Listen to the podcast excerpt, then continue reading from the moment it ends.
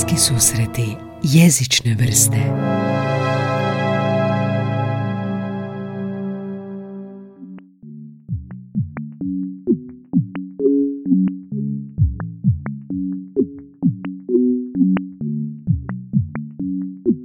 Maja Klarić, puto pjesnikinja. Maja, što to znači? To znači da sam ja osoba koju definiraju dvije stvari, a to su poezija i putovanja.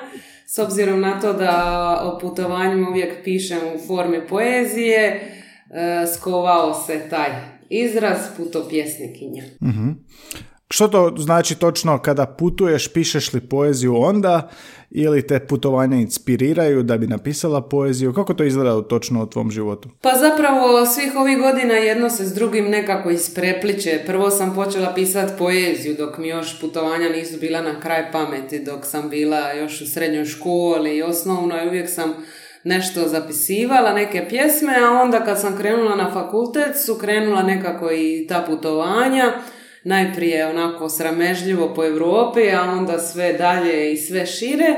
I sa svih tih putovanja sam se vraćala uvijek sa narankom poezije, strašno su me inspirirali ti novi krajolici, te zemlje, ljudi, sve što sam doživljavala mi je bilo toliko nekako nadahnjujuće da sam o svemu pisala u formi poezije. Međutim, ima trenutaka i kada me poezija koju sam pisala kod kuće povela na neko putovanje, poslala bi je na neki natječaj, na neki festival, pa bi me na njega pozvali da gostujem, da pričam o tome, da predstavim svoju poeziju, tako da su se određena putovanja zapravo rodila iz pjesama koje pišem kod kuće.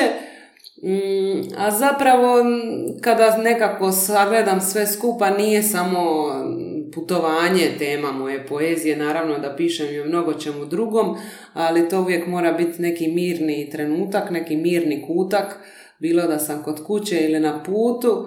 Kada me to uhvati dok putujem, onda se uvijek negdje zavučem sa strane, nešto zapišem, prije u bilježnicu, dan danas u mobitel, e, mhm. tako da jedno s drugim se konstantno isprepliče. Mhm. A može mi dati primjer kako to te to točno putovanja inspirirala?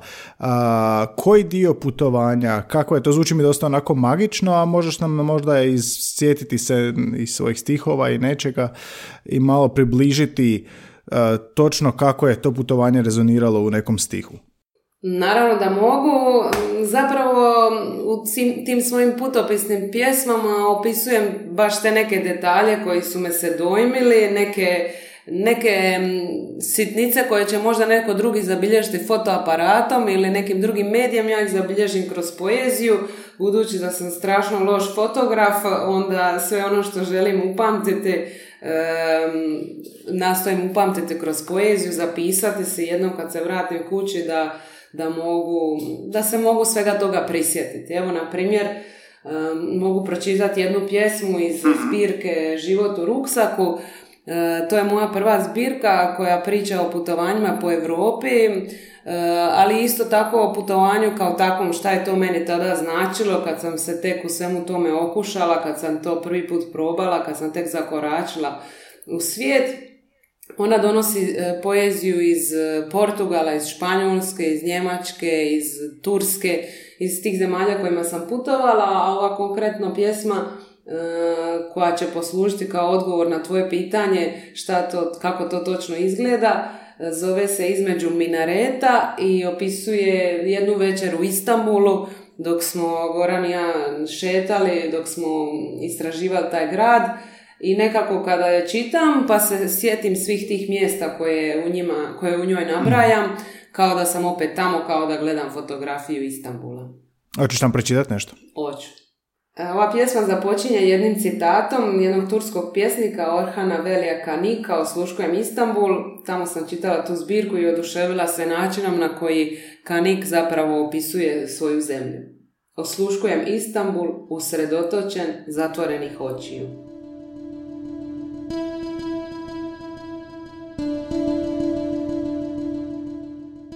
Na dokovima zlatnog roga dok je hladno poslje podne postajalo još hladnije pokraj mora, ulijevajući se iz kanala u Bospor, kojeg tada još nismo vidjeli. Samo most koji je u daljini dao naslutiti novi kontinent na koji ćemo uskoro zakoračiti. Istanbul je mirisao na ribu. Ribari na mostu Galata i oni uz Bospor strpljivo su pecali i ispravljali balik ekmek kojeg smo jeli pored vapora. Sa starim mornarima koji su nam pričali o tome kako već 30 godina voze brod duž kanala i kako nikad ne bi radili ništa drugo. Sjatili su se oko nas kad smo počeli motati duhan, punu vrećicu kupljenu na Gram bazaru, od dječaka koji ti je rekao kako lijepu curu imaš, a ti si se samo nasmijao i okrenuo prema meni jer smo se već navikli na to da me promatraju u ovoj zemlji gdje sam jedina kovrčao. Valjda se zato u otmjenom restoranu na Sultan Ahmetu, gdje smo si mogli priuštiti samo malo pivo, ali je toliko kišilo u Istanbulu toga dana da smo se morali negdje skloniti, konobar raspitivao za prirodu našeg odnosa o kojoj nisi htio reći ništa. A meni je došlo da te naištiklal kadesi upravo u trenutku dok je posred ulice prolazio nostalgični tramvaj, zagrlim toliko snažno da znaš koliko mi je drago da smo zajedno na taksimu. U ulici prepunoj mirisnih slastičarni i trgovina čokolade. Meni je došlo da te zagrlim, ali smo upravo ulazili u najromantičniju ulicu u gradu i mislila sam da bi bilo previše, da te baš tad uhvatim za ruku, ako već nisam prije. Pa sam te samo nakon što smo izišli iz Alžirske poljubila u obraz i rekla ti nešto čega se više ne sjećam, ali znam da si se ti nasmijao i poljubio me zauzrat posred budoara.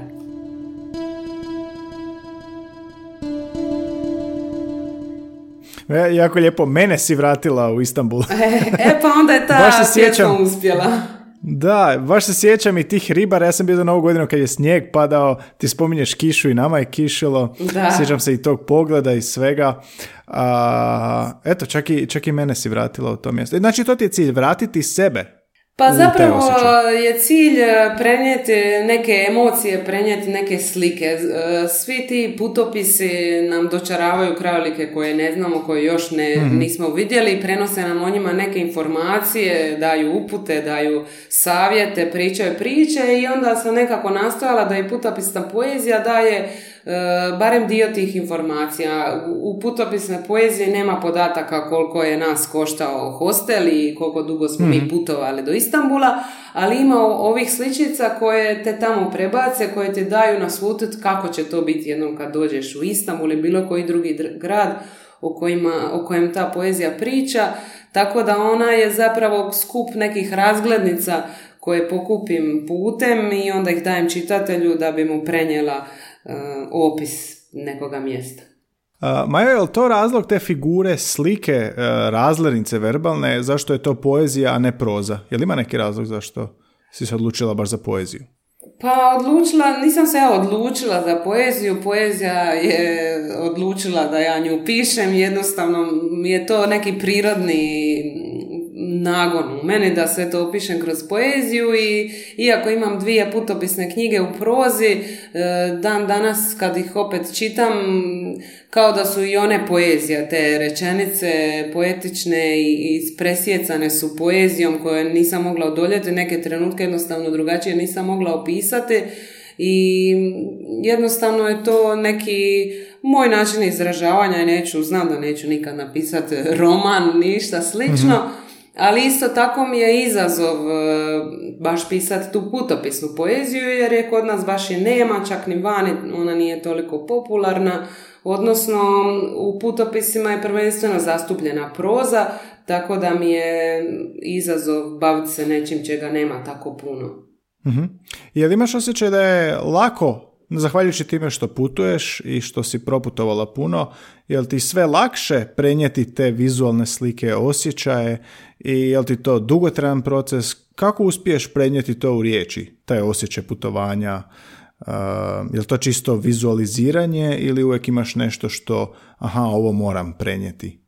Pa zapravo se ne radi o tome da ja moram prenijeti e, samo neko putovanje, svaku temu o kojoj želim pisati, bilo to putovanje, život, ljubav, što god e, prenijeti u poeziju, uvijek se pita kako to učiniti, Ponekad e, je neka pjesma plod e, dugoga rada, a ponekad je jednostavno trenutak inspiracije i, i izađe u jednom komadu gotovo spremno, ja je više ne moram ni dotaknuti. Tako da to pitanje kako prenijeti u riječi nešto što mi je e, na umu, u srcu, na duši, nije uopće vezano uz putovanje, vezano je uz pisanje kao takvo. Mhm. A to, to jednostavno prepustim se nekako sad onda već govorimo o tom procesu pisanja, kako se to realizira, sve to što mi je u glavi, kako se prebaci na papir. Zapravo s vremenom mi se čini da ne postaje sve lakše, već da postaje sve teže, zato što mhm. e, želim dati još jednu dimenziju svem tom pisanju. Prije mi je bilo e, dovoljno na neki način opisivati ono što vidim, ono što neki prizor u meni budi, ali sada kao da želim da to ima i neku višu svrhu, da e, u ovom svijetu koji zapravo grca u raznoraznim problemima i ta moja poezija da neki doprinos. E, da to nekako nastojim te zadnje pjesme koje pišem da imaju i tu neku drugu dimenziju, neku možda edukativnu, e, neku neku svoju funkciju da čitatelja osvijeste mhm. po, po nekom pitanju. Tako da to više nije larpurlartizam recimo, mhm. pjesma radi pjesme, već e, lagano postaje angažirana književnost koja me zapravo oduvijek zanimala. Nekoć davno na fakultetu sam čak bila i nekoliko godina organizirala festival aktivističke poezije kad smo se baš e, bavili time kako poezija može mijenjati svijet, kako poezija može biti nekakav, nekakvo oružje u borbi protiv nepravde ili čega god. Dosta o tome sam svih ovih godina razmišljala, nisam uvijek pisala na taj način, ali u zadnje vrijeme želim da, da poezija ima tu neku e, funkciju i zbog toga mi postaje sve teže kombinirati neku estetiku i tu angažiranost. Kad A u kojem smjeru angažiranost? Je li to ekologija, nešto što? što? E, nova zbirka e, koja će izaći ove godine u izdavačkoj kući Sandorf trenutno ima radni naslov četiri elementa podijeljena u četiri ciklusa. E, zemlja, vatra, voda i zrak. Svaka, svaki od ta četiri ciklusa je napisan u drugoj zemlji, u Brazilu, Iranu i tako dalje. I svaka, e, svaki od njih nastoji nekako e, privući čitateljevu pažnju na taj jedan konkretan element. Recimo, kad sam boravila u Brazilu, tu sam se bavila elementom vatre, zato što su u to vrijeme E, buktile ti požari u Amazoni mhm. i nekako sam nastojala osvijestiti i to. E, istovremeno ciklus poezije koja e, je napisana u Grčkoj, vrti se oko elementa voda, zato što živeći na toj obali, to jedno vrijeme koje sam tamo provela pišući, sam samo vidjela te brodove izbjeglica koji dolaze, ljude koji se utapaju, to je bilo vrijeme jako e, velike krize, zapravo ona još i uvijek e, traje i nisam mogla da se ne osvrnem i na tu tematiku. Nekako sam osjećala da bi bilo licemjerno biti u Grčkoj i pisati poeziju samo o ljepoti Egejskog mora, a ne spomenuti koliko se ljudi na njemu utopi e, tražeći mhm. bolju budućnost. Tako da u tom nekom smislu nastojim proširiti malo tu putopisnu poeziju, da ona ipak donese neku globalnu poruku. Majo, kad putuješ u razne zemlje koje pričaju jezik koji nije tvoj materinji, osim ove utjecaja putovanja, utjecaja vizualnih slika i svega što ti se dogodi, kako jezik tih zemalja oblikuje tebe? Kako te jezik tih mijenja jer sigurno si u kontaktu s tim stranim jezikom? Kako taj strani jezik utječe na tebe kao uh, pjesnikinju, puta pjesnikinju? Pa imam osjećaj da svaki put kad otputujem u neku zemlju zaljubim se u njezin jezik. Doslovno izgubim glavu za tim jezikom i poželim ga naučiti poželim da mogu komunicirati s ljudima na tom jeziku, to mi se neprestano događa i, i mene samu nekad iznenadi jer od uvijek sam voljela španjolski, italijanski, to su jezici koje pričam, međutim onda se dogodi da odem u Japan e, gdje ne razumijem ni jednu jedinu riječ, ali ima nekih toliko prekrasnih riječi koje jednostavno u meni rezoniraju i ja se zbog njih zaljubim u taj jezik, u melodioznost toga jezika, u, u neka skrivena značenja koja se kriju iza najmanjih riječi.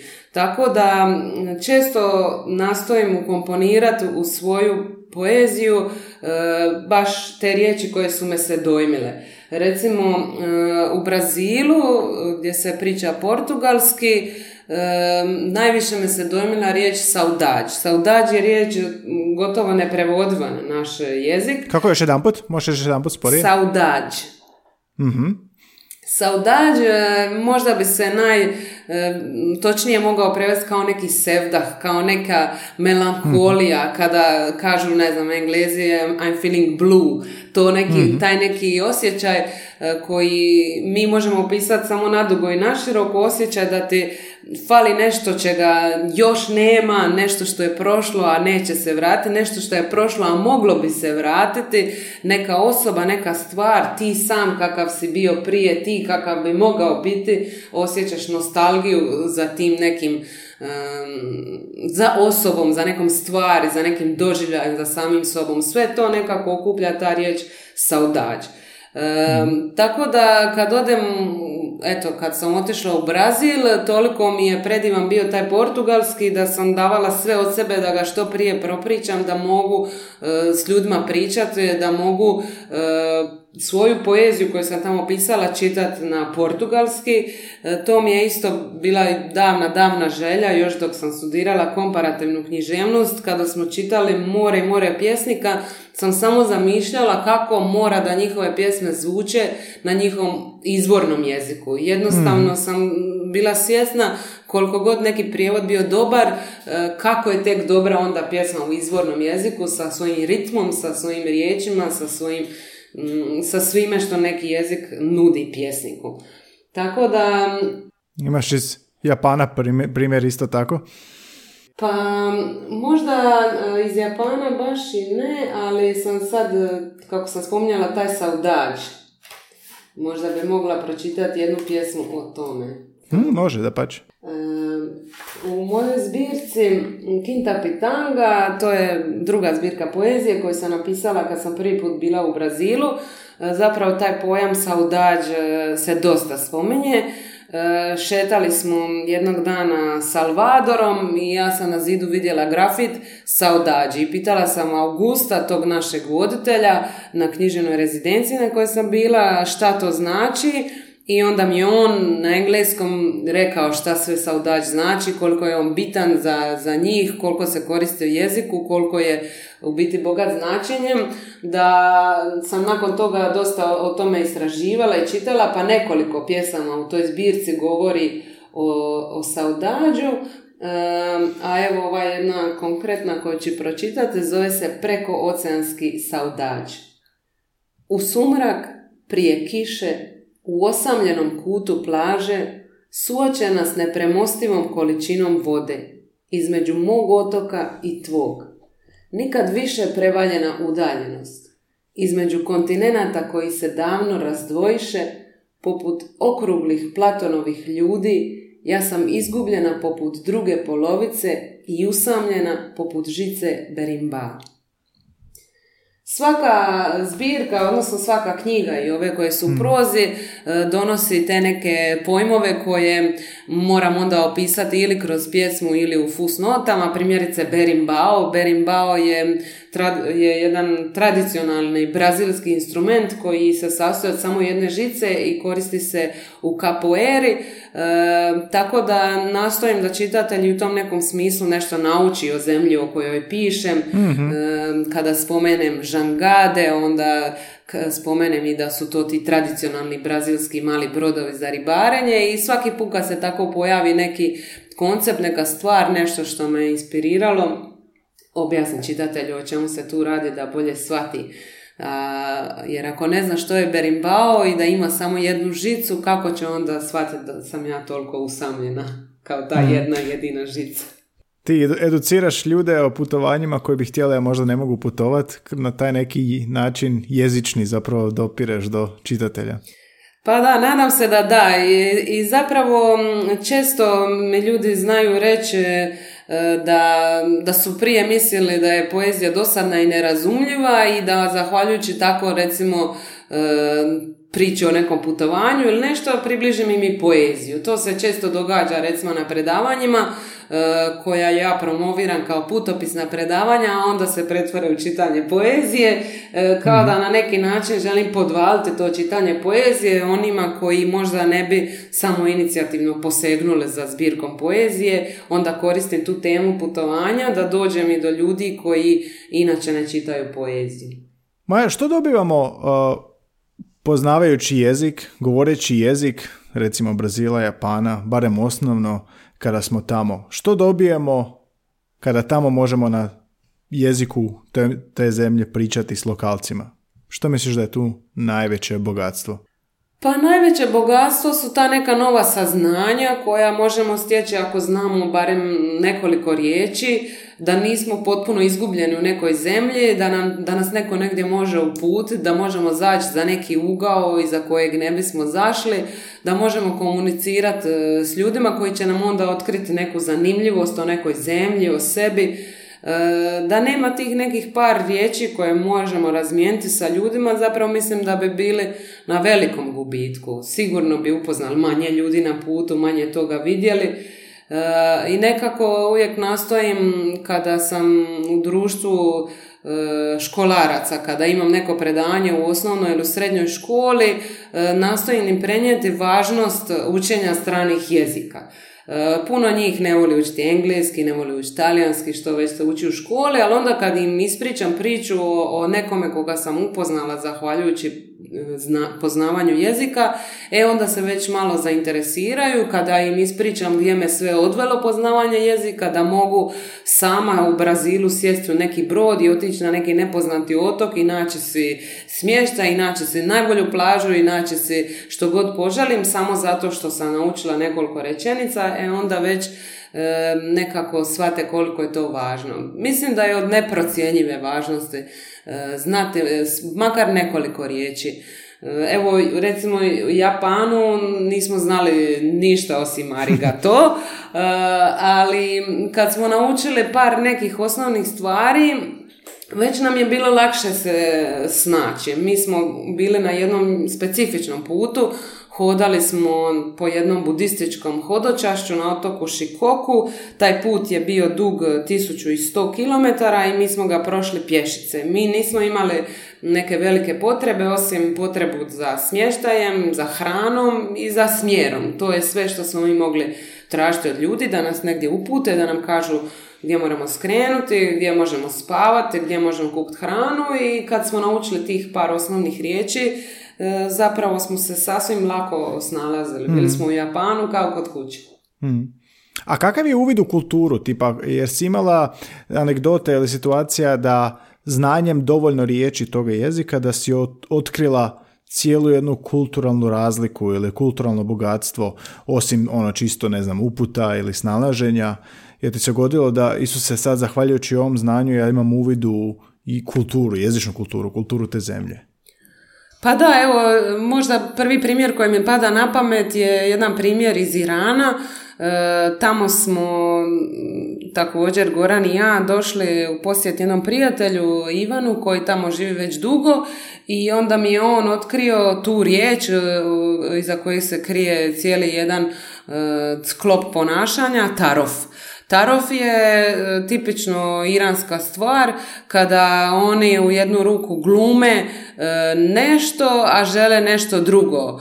Primjerice, ja idem nešto kupiti i nudim jednu cijenu, a oni kažu ne, ne, ne, a zapravo misle da, da, da i to se odnosi na brojne druge stvari. Recimo, ako bi mi tražili kod nekoga e, da prespavamo i onda ta osoba kaže da, da, može, e, to ne mora nužno uopće biti da, jer je to ona rekla samo iz pristojnosti jer je to tarov. E, da, mi bi nakon toga rekli, a možda ipak ne, oni bi rekli da, da, da, pa bi mi rekli, aha, možda e, vam je to nezgodno, a va da, nezgodno. Ne znam da li sam dobro objasnila jer mi je putujući tamo bilo jako pa to nam treba takva riječ ovdje. Da, jednostavno mi je bilo, uh, ok, je li je to da ili je to ne, a ne da ja moram pogađati, jer je jako teško pogoditi od to da bi ja pogodila e, šta oni točno misle, moram znati točno neki sustav ponašanja u Iranu, da li oni uopće tebe smiju primiti kao gosta ili ne smiju ako se recimo o tome radi. E, hrpu drugih stvari bi morao znati da, da ti pronikneš u pravo značenje onoga što su oni rekli ili je to tarov. mm odličan primjer. Imaš još koji takav? Um, da mi je jedna mm. riječ otkrila hrpu toga. Saudađ je isto takav primjer. Mm. kako sam zapravo od svih zemalja u kojima sam putovala najbolje naučila portugalski, e, to mi je e, otvorilo put e, ka hrpe poznanstava. Recimo kad sam drugi put boravila u Brazilu, jedan od mojih projekata je bio da organiziram festival E, festival četiri elementa u kojima će sudjelovati glazbenici, slikari, fotografi, e, lokalno stanovništvo koji se bavi nekim vidom umjetnosti i ja sam malo pomalo svaki dan e, učila taj jezik tako da bi mogla prići ljudima, otkriti ko je uopće glazbenik na mhm. otoku, ko bi mogao nastupati, da bi na kraju došlo do toga da sam se popela na pozornicu i čitala svoju poeziju za, na portugalskom. To je jednostavno bio neopisivo neopisiv osjećaj. Tako da poznavanje jezika u tom smislu mi je otvorilo čitavo to selo u kojem sam boravila. Osjećala sam se kao da sam kod kuće, da mogu popričati sa bakicom u prolazu e, i sa glazbenikom koji će doći nastupati. E, u tom smislu mi je poznavanje jezika bilo neprocjenjivo. Mm neke nacije, odnosno narodi, bolje reagiraju kad znaš njihov jezik jer ne znaju oni engleski ili ne znaju druge strane i oduševljeni su time. Neki više vole uh, vježbati engleski s tobom, makar ti se trudiš pričati njihov jezik u iskustvu tog putovanja i možemo reći u koliko si otprilike ono zemlja prošla da dobijemo nekako okvir o kojem pričamo. Koja ti je zemlja onako najzahvalnija što si naučila barem jednu, dvije riječi njihovog jezika? Pa možda baš Japan. E, Japanci inače slove kao da znaju slabo engleski i to je stvarno bila istina, pogotovo na tom otoku Šikoku gdje je uglavnom starije stanovništvo, ljudi e, skoro niko nije znao engleski, mogu na prste nabrojiti ljude koji su znali.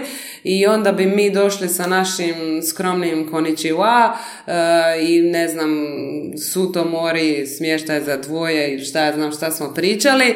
I oni bi bili toliko oduševljeni da mi znamo tih par riječi da su se oni odmah raspričali. Znači, oni su bili toliko sretni da mi znamo nešto reći i mislili su da znamo i nešto više i oni su pričali i pričali i pričali bez kraja i konca. A vi? A vi, A ste mi smo klimali glavama, pokušali smo, pokušali smo shvatiti šta točno misle, pa tu i tamo bi nešto i uhvatile, iako je teško uhvatiti u Japanu e, neku riječ, jer nema puno internacionalnih riječi. Oni čak ni internacionalno ne kažu internacionalno, e, nego imaju i japansku riječ i za to ali e, stvarno su bile jako, jako zahvalni što smo e, znali tih par riječi. Dok recimo drugi primjer, baš u Iranu e, su ljudi uporno htjeli pričati engleski, oni su koristili naše prisustvo da vježbaju, da pričaju, čak i onda kada nisu znali ništa osim hello, how are you. Znači oni su, oni su baš htjeli pričati engleski, imam osjećaj da i da sam znala farsi ga ne bi pričala. Da, to treba nositi majice na putovanje. Želim pričati vaš jezik, nemojte samo pričati engleski, da, u kafićima isto. A koje, koje si, koliko si zemalja, koje si to zemlje podsjetila, čisto da dobiju slušatelji dojam onako? Pa nisam e, prebrojala sve te zemlje, e, proputovala sam većinu Europe, mm, proputovala sam velik dio Južne Amerike, e, Brazil, Peru, Boliviju, Ekvador, malo nešto Argentina, Čile, E, bila sam u Maroku, e, u Iranu, od nekih neevropskih zemalja i u Japanu. Tako da zapravo ostaje mi veliki, veliki komad zemlje još da obići. da. A jezično gledano, ne znam ni kako bi formulirao ovo pitanje. Um, sve te zemlje, dobro, Južna Amerika dosta je španjolski zastupljena, ali dosta je to različitih jezika, ako ne jezika, onda barem dijalekata i više kontinenata. Kako to utječe na tvoj izričaj, osim ovih primjera što si navela, jer osjećaš da se tebi ne znam izražavanje i jezik i sve mijenja samo zato što si bila izložena različitim jezicima. svaki kontakt sa jezikom ostavlja dojam na tebe, ali i na tvoje izražavanje. Pa svaki jezik je ostavio dojam na mene u tom smislu da sam ga pošta poto htjela naučiti. E, zaljubila bi se u njega i mhm. onda bi kad bi došla kuć maštala o tome kako ja taj jezik pričam i kako ja njega znam, ali onda kako su se putovanja zaredala sam shvatila da neću moći znat sve te jezike mhm. i morala sam to nevoljko prihvatiti ali dok bi boravila u tim zemljama koristila bi svaku priliku da, da naučim, da zapamtim, da zapišem neke riječi koje, koje me se dojme.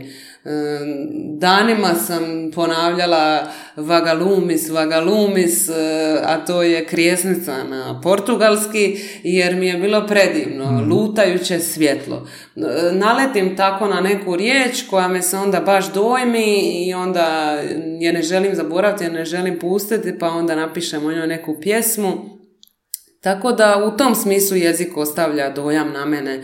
E, neke riječi se urežu i postanu dio pjesme i iako i u hrvatskom jeziku često i postoji prijevod za te riječi, kroz poeziju ipak nastojim e, provesti malo i njih i nekako i njih ubaciti u tekst da se u, ti, u, tim riječima, u samoj njihovom melodioznosti, u tome kako one zvuče, osjeti jezik. mm I sad ono pitanje koje uvijek pitam uh, polaznike, što tebi jezik znači? Što ti jezik predstavlja? Pa jezik, uh, rekao su u jednoj riječi. Nisam smislila. sad moraš. Ja bih, kad bi morala reći uh, jednu riječ, to je za mene jezik, za mene je jezik dar. Uh, to je dar u smislu E, ovom nekom mom osobnom dar da se, izraž, da se mogu izraziti. Toliko je toga u meni e, što ja ne mogu reći pa onda napišem. I, i zahvalna sam e, na tome beskrajno da se mogu izraziti riječima. Imam osjećaj ponekad kad se ne bi mogla izraziti da ću eksplodirati. I makar to bilo u pjesmi koja će jednom biti javna ili u mom dnevniku što više niko pa možda ni ja neće pročitati, osjećam tu neku e, katarzu koju jezik pruža. Istovremeno je dar u smislu e, komunikacije s drugim ljudima, te mogućnosti e, sprijateljavanja koje nudi, te mogućnosti otkrivanja novih ljudi, novih mjesta, sve ono što mi kroz jezik možemo saznati je dar. E, sve ono što jedni s drugima možemo iskomunicirati, e, predivne stvari koje nam neko može reći je dar. Dar je i, i to što taj jezik je toliko moćan, jer e, ja nikad ne bih rekla da su dijela moćnije od riječi, riječi su kako moćne, e, one ponekad ostavljaju neizbrisiv trag. Ako nam neko kaže nešto strašno, uvredljivo, imam osjećaj da to nećemo nikad zaboraviti. Mhm. Ta, te riječi su ostavile porezotinu kao mhm. nož. Znači, jezik jednostavno mhm. e, nudi puno mogućnosti otkrivanja ovog svijeta i sudjelovanja u ovom svijetu i zato mislim da je on dar. Mm. To si lijepo rekla, kao prvo ne znam šta ću reći, onda najbolji odgovor ikad. Kako se, e, kako, kako si putovala, kako se e, svijet mijenja u smislu e, jezično? Mislim, svijet napreduje velikom brzinom, danas je sve manje govora, sve više tehnologije, tipkanja, kratkog nečega.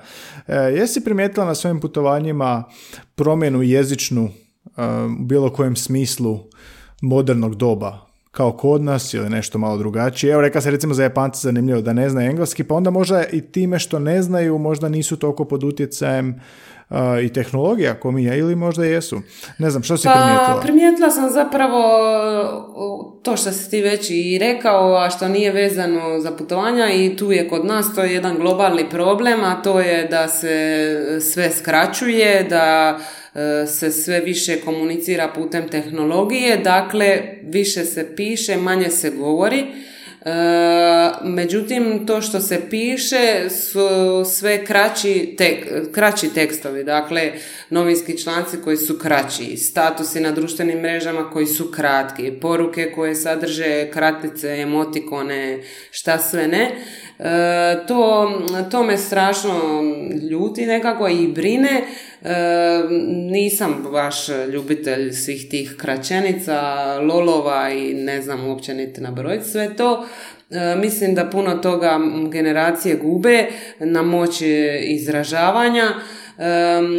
Isto tako, mislim da je potrebno neke stvari ipak reći ne uvijek samo pisati, a onda kada smo zatvoreni između svoja četiri zida i samo komuniciramo preko tih e, ekrana, e, puno toga gubimo zapravo e, u toj fleksibilnosti jezika, u vokabularu, jednostavno ponekad pjesma, evo kad već je tema i poezija, je drugačija kada se napiše i onda kada se pročita. E, mislim da treba što češće i čitati na glas i što češće e, komunicirati uživo nego e, preko tehnologije. To je nešto što je svugdje u svijetu prisutno, ta neka sličica koju imamo iz tih nekih istočnjačkih zemalja, ti školarci na mobitelima, u brzim vlakovima, to stvarno je bilo tako. Mi smo se vozili u brzom vlaku i u njemu je vladala mrtvačka tišina zato što su svi školarci koji su se vraćali iz škole kući bili na mobitelu.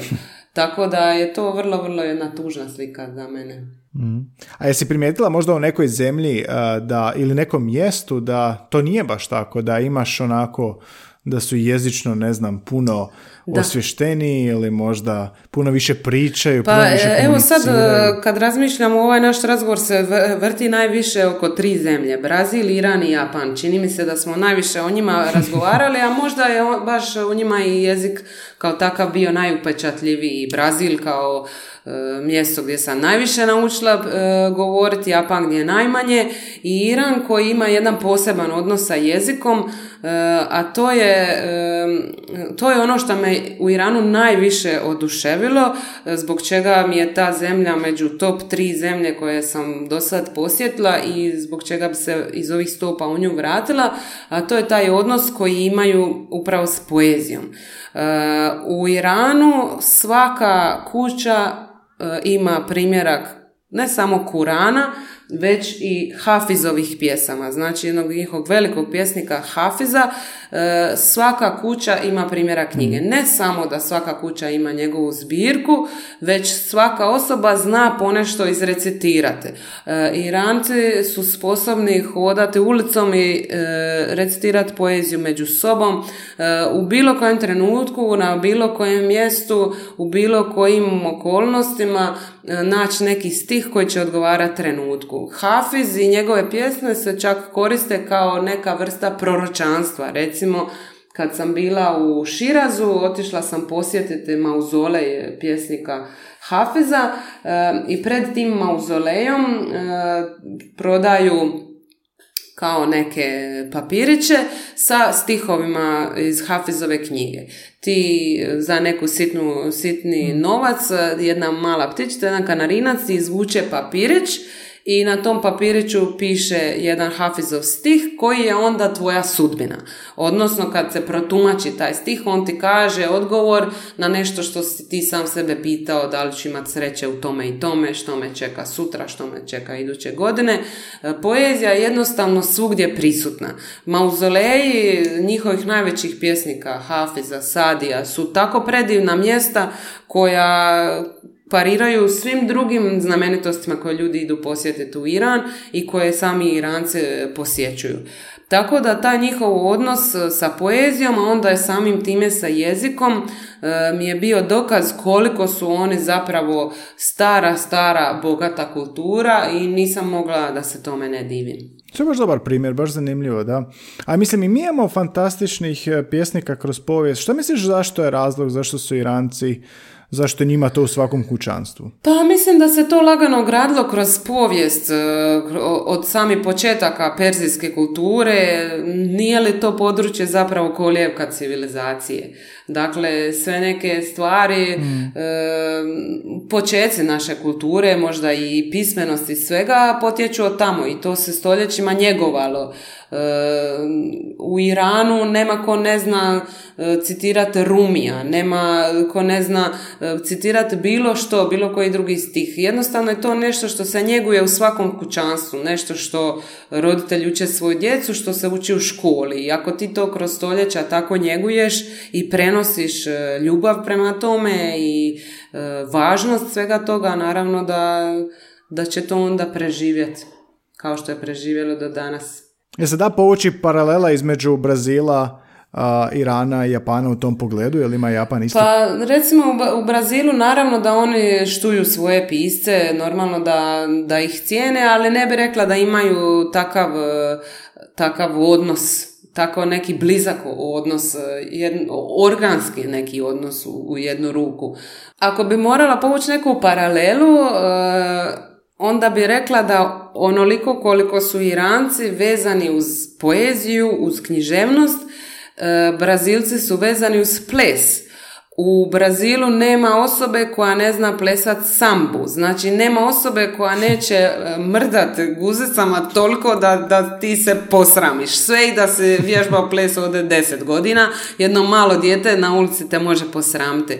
To je, e, ok, sad onda ne pričamo o jeziku, ali pričamo o nekom izražavanju ljudskoga duha.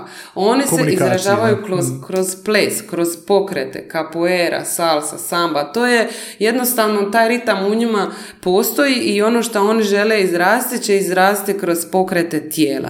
I to je jednako neodoljivo kao i kada u Iranu recitiraju poeziju. Jednostavno je to način na koji njihov duh se izražava i to je onda prekrasno za gledat. Mm, pa eto paralela, sasvim dobro.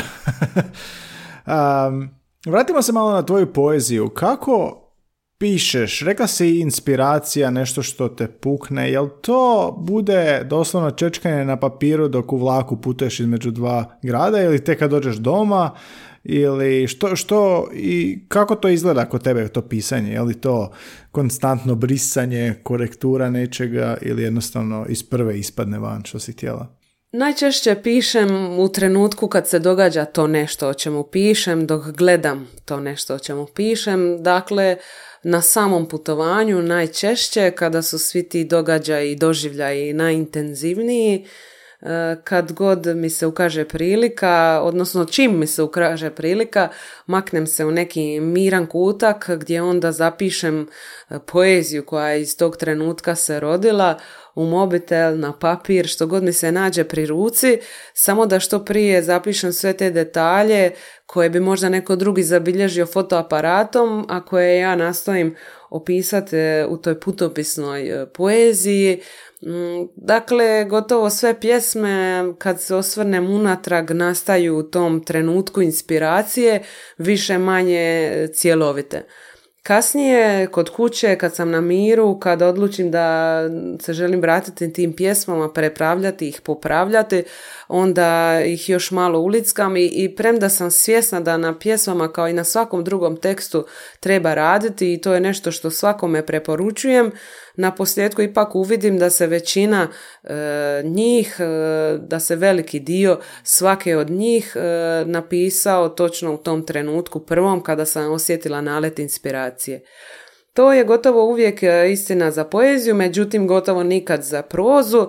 E, proza koju sam do sad napisala i objavila, recimo Vrijeme badema koje sam pisala o hodočašću Camino de Santiago ili Približavanje zore o putu 88 hramova u Japanu, ti su tekstovi nastajali na putu u formi dnevničkih zapisa, natuknica, malih eh, dijelova teksta koje sam onda kasnije kod kuće spajala, prekrajala, popravljala, tako da ta proza svoj finalni oblik dobiva u tjednima i mjesecima nakon samog putovanja. E, iz svega toga, eto, nameće se zaključak da poezija nastaje uglavnom u tom trenutku inspiracije, međutim proza u mom slučaju nastaje gotovo uvijek e, u svom finalnom obliku kada sam na miru u mjesecima rada koji uslijede poslije tog trenutka e, doživljenog. E, koliko sam primijetio, tvoje stilske figure su najčešće metafore ili onako analogije, jel da? Ili imaš uvijek nešto što... Uh, ili imaš neke figure na koje uvijek misliš? Ili to prirodno proces kreativnosti? Metafora je nešto što se događa prirodno kada mhm. nešto doživim, gledam, osjetim uh, i onda o tome pišem samo od sebe, to se uspoređuje s nečim što sam vidjela ili osjetila prije, one su nekako prirodan jezik poezije i najčešća stilska figura u, u mojim tekstovima, bilo poetskim, bilo proznim. Međutim, kada se tekstu e, vraćam, kada na njemu radim ili recimo dok dugo hodamo i ja o nekom tekstu razmišljam, onda se volim poigrati i drugim sredstvima, asonancama, aliteracijama, onomatopejom, svime onim što bi taj tekst moglo obogatiti, što bi mu moglo dati još jedan sloj značenja, još jednu mogućnost čitanja, e, neki novi ritam, neki novi doživljaj.